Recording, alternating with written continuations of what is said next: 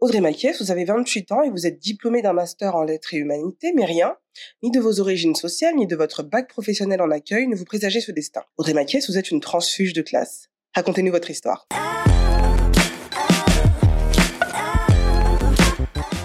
Où avez-vous grandi et dans quel contexte? Je suis née dans la petite ville de Verdun, mais j'ai grandi à Reims puisque ma famille et moi, on est arrivés euh, euh, quand j'étais toute petite euh, à Reims, donc en première section de maternelle.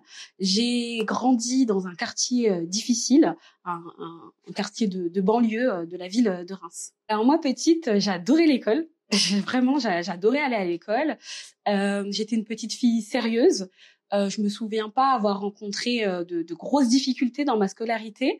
J'adorais écrire. Voilà, je pense que dès toute petite, euh, ma mère euh, allait euh, avec nous dans des dépôts-ventes.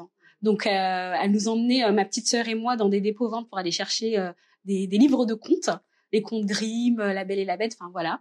Et je sais que ça, grâce à ce qu'elle a fait, ça m'a habituée à lire. ça a construit mon rapport à la lecture. Et, et je l'en remercie aujourd'hui parce que j'ai pu m'enrichir grâce à mon, enfin, enrichir mon vocabulaire grâce à, à toutes ces lectures. Selon vous, pourquoi est-ce que votre maman vous a inculqué cette culture littéraire finalement? Est-ce qu'elle avait un plan derrière que vous fassiez des études littéraires, par exemple? Je pense qu'avec le recul, ma mère, euh, elle euh, savait ce qu'elle faisait. elle savait que en lisant, en, en, en comment dire, en étant, en nous familiarisant avec les mots, ça allait nous ouvrir des portes. Et c'est ce qui s'est passé en tout cas avec moi pour ma part. je sais que très tôt, euh, j'avais déjà euh, un certain vocabulaire et puis j'adorais, j'adorais écrire. J'écrivais des poèmes, euh, des chansons et, et, et je savais pas que ça allait être euh, comment dire que mon parcours scolaire allait s'inscrire dans cette continuité. En fait, ça, je ne savais pas en fait ce que ça allait présager. J'ai un parcours atypique. Voilà, j'ai un parcours atypique. Donc voilà, j'ai fait, j'ai été au collège, au collège dans un lycée public. Euh, donc, euh, sauf qu'au moment de, des, des choix, j'étais une élève qui était très très bonne en français. J'adorais le français, j'adorais mes professeurs de français, j'avais toujours des très bonnes moyennes en français, sans forcément euh, faire le, le maximum d'efforts. Je pense que j'avais, c'était assez naturel en fait. J'adorais décrire des textes, j'adorais, voilà, je me rappelle de la parure de Maupassant, ça m'a, ça m'avait bouleversée. Et pourtant, au moment de choisir euh, nos, nos vœux d'orientation, donc nos choix d'orientation en troisième, je sais que j'avais une excellente moyenne en français, mais une très mauvaise moyenne en maths. Et ce qui s'est passé, c'est que le professeur principal euh, m'a proposé en fait de redoubler ma troisième. Donc euh, voilà, euh, ma mère a pris rendez-vous avec le proviseur pour savoir ce qu'il en était. Et donc au moment de, de proposer euh, ce redoublement, en fait, euh, il a été convenu que c'était pas possible. Et directement, la proviseure a voulu que j'aille en bac professionnel. Donc elle m'a, elle, pas, elle m'a pas proposé euh, de, de, bac technologique, elle m'a directement proposé des filières professionnelles. Donc moi, je, je, je réfléchissais à un métier, puis l'accueil m'a paru être une évidence. Je me suis dit pourquoi pas le métier d'hôtesse de l'air, sans prendre elle a fait ce choix-là sans prendre en compte l'aspect euh, littéraire que j'avais. Donc, ce qui s'est passé, c'est que j'ai intégré, euh, un lycée de, de, ZEP, donc on appelle ça REP+, maintenant, euh, dans un quartier, un autre quartier difficile de Reims. Et ouais, ça a été, bah, un choc. Hein. Ça a été un choc, euh, un choc, un choc culturel, un choc. voilà, le quartier est vraiment en marge, en marge de la ville. Vous avez, vous avez indiqué que vous avez grandi dans un quartier difficile, et pourtant, ce, ce, lycée de REP+, comme on dit maintenant, a été un choc quand même. Pourquoi? Parce que ce quartier-là, en particulier euh, de la ville de Reims, est connu quand même pour étant très violent. Euh, et puis le lycée en particulier, euh, donc que j'ai que j'ai intégré à l'époque, est un lycée qui est catégorisé comme étant un des pires lycées. Voilà. Sauf que ça, je ne le savais pas avant d'intégrer. Voilà, je ne le savais pas, je n'avais pas ces informations-là. Ce qui s'est passé, c'est que j'ai intégré ce lycée-là, voilà, euh, j'ai été encadrée par de très bons professeurs. Sauf qu'au fur et à mesure, je me suis rendu compte que je, commençais à, rentrer dans le, le cliché de la de la jeune fille noire des quartiers. Voilà je le ressentais quand euh, on, on, quand les professeurs nous parlaient, nous discutaient et nous disaient oui, à ah, vous ça va être compliqué euh, de, de, de, poursuivre, ça va être compliqué dans la vie professionnelle, il va falloir s'armer. Et en fait, ce discours-là, il détonnait parce que je ne comprenais pas pourquoi pour nous ça allait être plus difficile. Moi, pour moi, j'avais fait un choix. Donc c'était de m'orienter vers cette filière professionnelle pour pouvoir avoir un métier derrière, donc cette voie professionnalisante. Mais je n'avais pas compris tout le, le bagage, tout ce que ça comportait, notre, enfin, j'avais pas compris en fait la place qu'on allait avoir dans la société. Vous dites que vous avez fait un choix, c'est ce que vous aviez ressenti à l'époque. Avec du recul, est-ce que vous pensez que c'était réellement un choix? Avec du recul, je pense que euh, j'ai accepté ce choix, mais il a été influencé parce que euh, je savais que j'avais. Euh, aujourd'hui, avec du recul, je me dis j'ai cet euh, euh, aspect littéraire dans mon parcours qui était là en fait depuis le départ. Sauf qu'à l'époque, après, je ne veux pas. Le but, c'est pas de, de, de, de comment dire d'incriminer qui que ce soit. C'est juste de prendre du recul sur la situation et je me dis oui, effectivement, si à l'époque on avait vu que j'étais excellente, parce que c'était le cas, j'étais quand même très bonne en français, on m'aurait peut-être euh, orientée vers des études de lettres.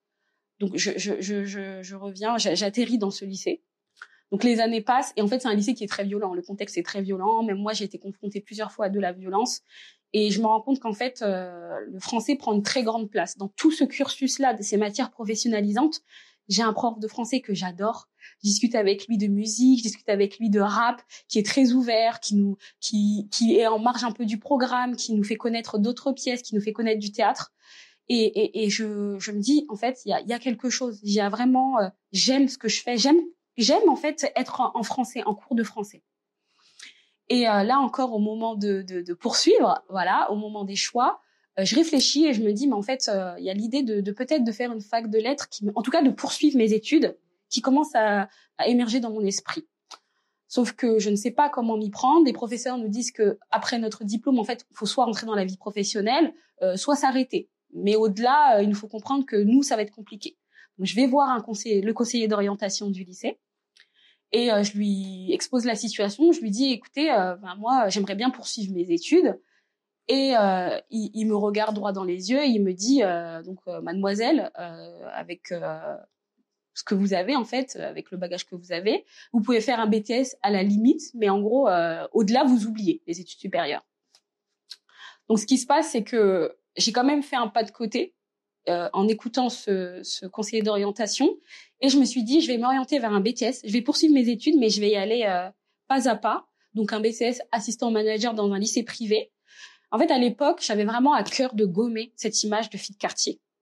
Parce que euh, je me rendais bien compte que dans notre manière de parler, dans notre langage, dans notre manière d'être, ça allait nous, entre guillemets, nous fermer des portes pour la vie professionnelle. Il fallait absolument pas que je m'inscrive à la fac. Donc ça a été un sujet de discorde, euh, sauf qu'avec le recul, j'ai compris que c'était euh, par peur. Oui, parce que votre maman était très impliquée depuis même votre enfance. Euh, elle vous a inculqué cette culture littéraire et puis elle suivait votre scolarité. Elle, a, elle est allée voir vos proviseurs ou vos conseillers d'orientation plusieurs fois dans le passé. Pourquoi ce, ce blocage soudain, inattendu, j'imagine, de votre part aussi? Ma mère, elle était derrière nous, elle était attentive. Euh, elle a été voir plusieurs fois euh, les chefs d'établissement pour suivre notre scolarité et elle avait à cœur qu'on euh, comment dire qu'on fasse des études. Sauf que là, c'est là qu'on voit que le plafond de verre est hyper violent parce qu'au moment où euh, je lui dis que j'ai envie d'aller à la fac, donc là c'est quand même un, un, gap euh, différent, un univers qui est différent. Elle euh, elle est réticente et elle me stoppe d'une manière hyper violente en me disant choisis la sécurité, c'est ce qu'elle me disait à l'époque. Elle me dit pourquoi tu fais pas un BTS banque, pourquoi tu tu continues pas ton BTS assistant manager? Il y avait vraiment ce côté où il faut jouer la sécurité. Parce qu'elle n'avait pas confiance en vos capacités euh, à réussir, ou parce qu'elle avait peur que vous que, que... oui c'est ça, c'était un manque de confiance en vous? C'est comme ça que vous l'avez ressenti ou qu'est-ce que vous vous êtes dit à l'époque quand cette euh, maman a eu cette réaction, cette maman qui vous suivait hein, de près depuis très longtemps? À l'époque, je me suis dit, elle euh, ne croit pas en mes capacités. À l'époque, je me disais, elle ne croit pas en moi, elle ne croit pas en ma capacité de pouvoir réussir en fac de lettres parce que je sortais forcément d'un bac professionnel, que c'était détonnant, euh, qu'elle avait vu que voilà en bac professionnel euh, le, le, suivi, la scolarité de manière générale est assez euh, professionnalisante en fait. C'est pas c'est pas euh, c'est pas un énorme bagage intellectuel, il faut le dire. Donc elle a eu peur pour moi. Ce qu'il faut savoir, c'est qu'en fait, les personnes qui sont issues de milieux populaires, les parents de ces personnes-là ont besoin d'appui et de modèles autour euh, autour d'eux. Et ma mère, elle, elle avait euh, comme point de référence des personnes qui avaient soit suivi des voies professionnalisantes du A à Z, ou soit fait des études. Donc pour elle, c'était pas logique que je passe d'un baccalauréat professionnel à des études supérieures. Et elle s'est dit, en fait, il faut suivre le, le mouvement un petit peu. Il faut euh, rentrer dans les clous.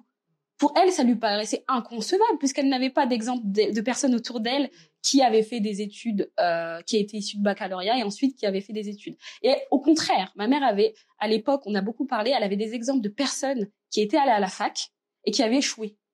Donc en fait, elle avait une très très mauvaise image de la fac. Cinq ans plus tard, vous êtes diplômé d'un bac plus 5, vous êtes apprenti journaliste et vous avez même la carte de presse. Pour en arriver là, avez-vous eu de l'aide? C'est une très très bonne question. Il faut dire que dès que j'ai commencé, à, dès que j'ai fait ma première année à la fac, j'étais seule. J'étais très seule, j'étais isolée, j'étais, c'était, j'étais moi-même face au cours, moi-même face à la, à la difficulté d'entrer dans un autre univers intellectuel, moi-même face à la difficulté de se faire sa place quand on est un peu euh, différente et qu'on n'est pas issu du même milieu parce que la fac, faut le dire, c'est un milieu hyper intellectuel. Et ce qui s'est passé, c'est que je, j'ai compris qu'il fallait prendre cette année-là comme une année de préparation. Clairement, j'avais pas le niveau, pour euh, pour réussir en tout cas la première année. Mais j'ai compris que dès le premier cours, parce que ce premier cours à la fac, c'était un cours sur les euh, contes des mille et une nuits. Donc ces fameux contes qui ont bercé toute mon enfance.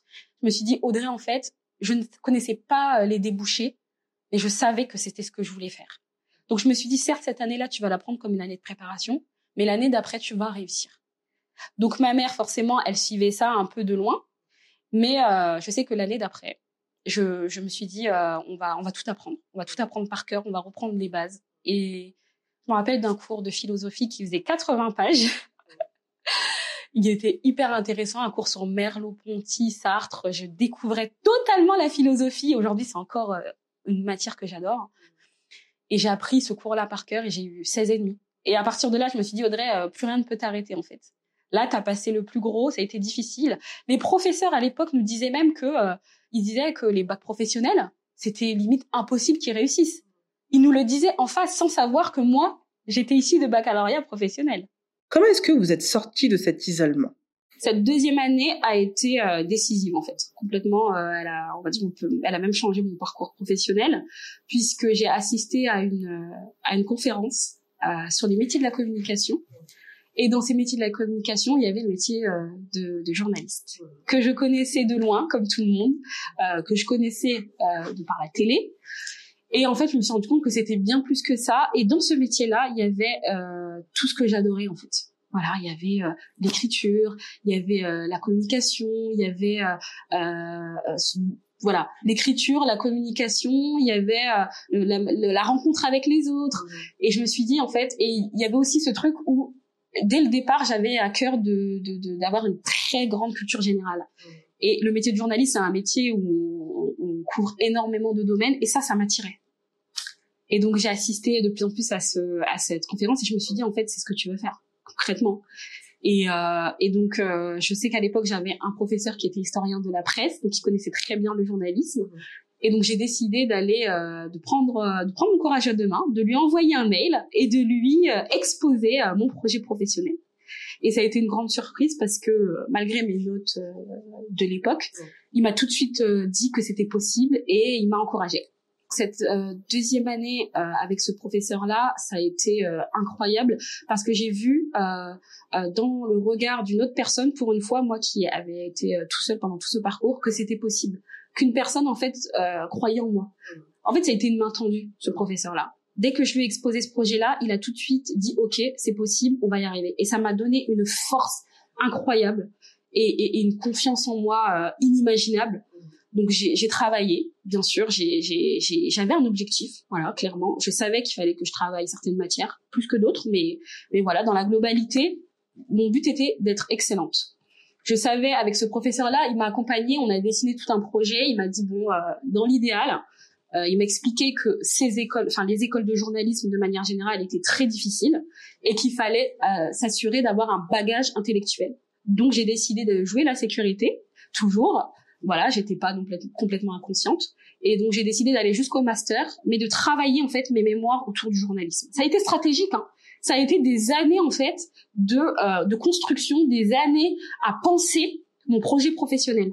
Donc de cette première année-là jusqu'au master euh, de lettres, euh, et de recherche. Il y a une deuxième rencontre qui a été euh, incroyable dans mon parcours et qui me fait penser à la, à la phrase de Boris Cyrulnik euh, euh, toutes les vocations viennent d'infimes rencontres. C'est exactement ce qui s'est passé avec mon professeur et c'est exactement ce qui s'est passé avec ma meilleure amie actuelle.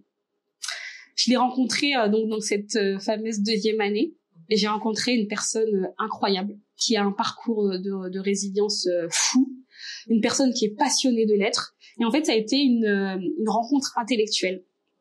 Et on s'est soutenu euh, l'une l'autre. Une personne qui est brillantissime, une personne qui elle-même a un parcours de vie qui est difficile, mais qui a tout, qui s'est toujours accroché aux lettres finalement. Et clairement, je peux le dire aujourd'hui, elle m'a porté vers le haut. Et encore aujourd'hui, on se on est ensemble. Quand l'une l'autre a un projet professionnel, on se soutient. Et euh, je lui dois énormément parce que parce qu'en fait, elle m'a fait voir que je pense que c'est elle aussi qui m'a fait voir que rien n'était impossible. Il y a cette phrase Nelson Mandela, je parle en citation, mais voilà, euh, rien n'était impossible jusqu'à ce qu'on le fasse. Je l'ai vu euh, dans les yeux de mon professeur, mais je l'ai aussi vu dans le parcours de ma meilleure amie. Dans mon parcours, j'ai eu une chance inouïe d'avoir une mère aussi attentive aux études. Voilà, c'est pas le cas de tout le monde j'ai compris avec le recul que certes, ce moment où elle m'a dit que c'était pas possible, c'était par peur. Et au moment où elle a compris que c'était possible, jusqu'à aujourd'hui, ma mère, elle m'accompagne, euh, elle est derrière moi, elle est à fond, euh, elle, m'a aidé à, rechercher mon appartement à Paris. Euh, ça a ouvert une voie, ça a ouvert une voie, ce, ce, parcours qui est différent parce que ma petite sœur, qui après moi a voulu arrêter totalement ses études et faire de la musique, ça a été mieux accepté. Le plus important, c'est pas de faire un métier euh, de sécurité que la, que la société veut qu'on fasse, c'est de faire vraiment ce qui nous tient à cœur.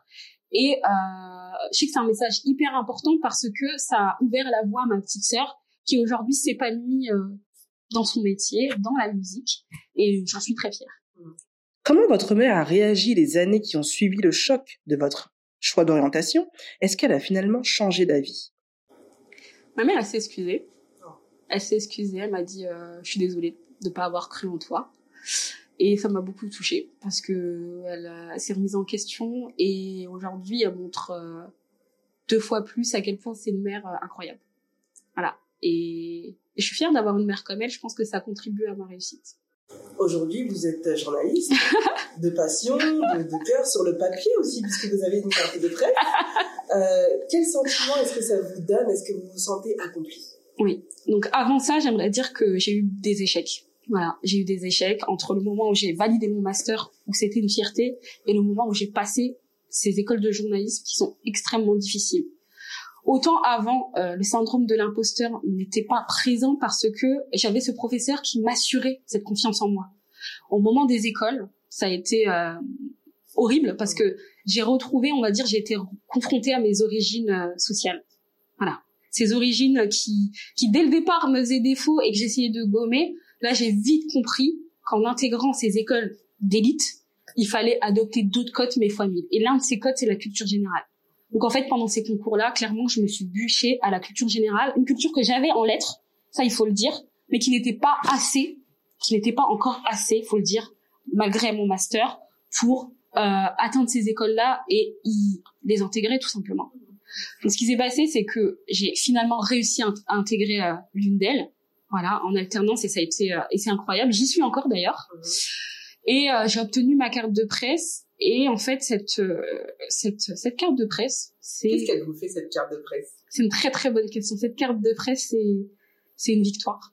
Cette carte de presse, c'est des années d'acharnement. Cette carte de presse, c'est la preuve que tout est possible. Tout est possible et qu'il faut s'accrocher à ses, à ses rêves. Euh, cette carte de presse, en fait, c'est le début de quelque chose pour moi de grand. C'est le début de, de, de, je pense, d'une nouvelle société, d'une nouvelle euh, manière de penser les études. Ça, il faut le dire aussi, parce que moi, petite fille de quartier, petite fille noire, faut le dire, euh, qui n'avait pas confiance en elle, aujourd'hui, je peux dire que je suis journaliste. Voilà, voilà, que je fais un métier entre guillemets d'élite, mais en tout cas un métier qui me passionne. Et ce que j'aimerais rajouter, c'est que il y a une petite voix dans notre tête tout le temps qui nous dit que c'est pas possible, qu'il ne faut pas y arriver, et pourtant euh, la passion, elle est là, le cœur y est. Il faut pas écouter cette voix-là en fait. Il faut suivre sa passion. Je dis que, enfin, moi aujourd'hui, si je ne, je ne m'étais pas écouté, si je m'étais pas dit Audrey, qu'est-ce que tu veux réellement faire, et eh ben voilà, je serais peut-être passé à côté de quelque chose de grand. Aujourd'hui, je fais un métier que j'aime, je suis épanouie et, et, et je me remercie tous les jours de m'être écoutée. Merci, Audrey Maquies. La meilleure façon de prédire l'avenir est de le créer, disait Abraham Lincoln.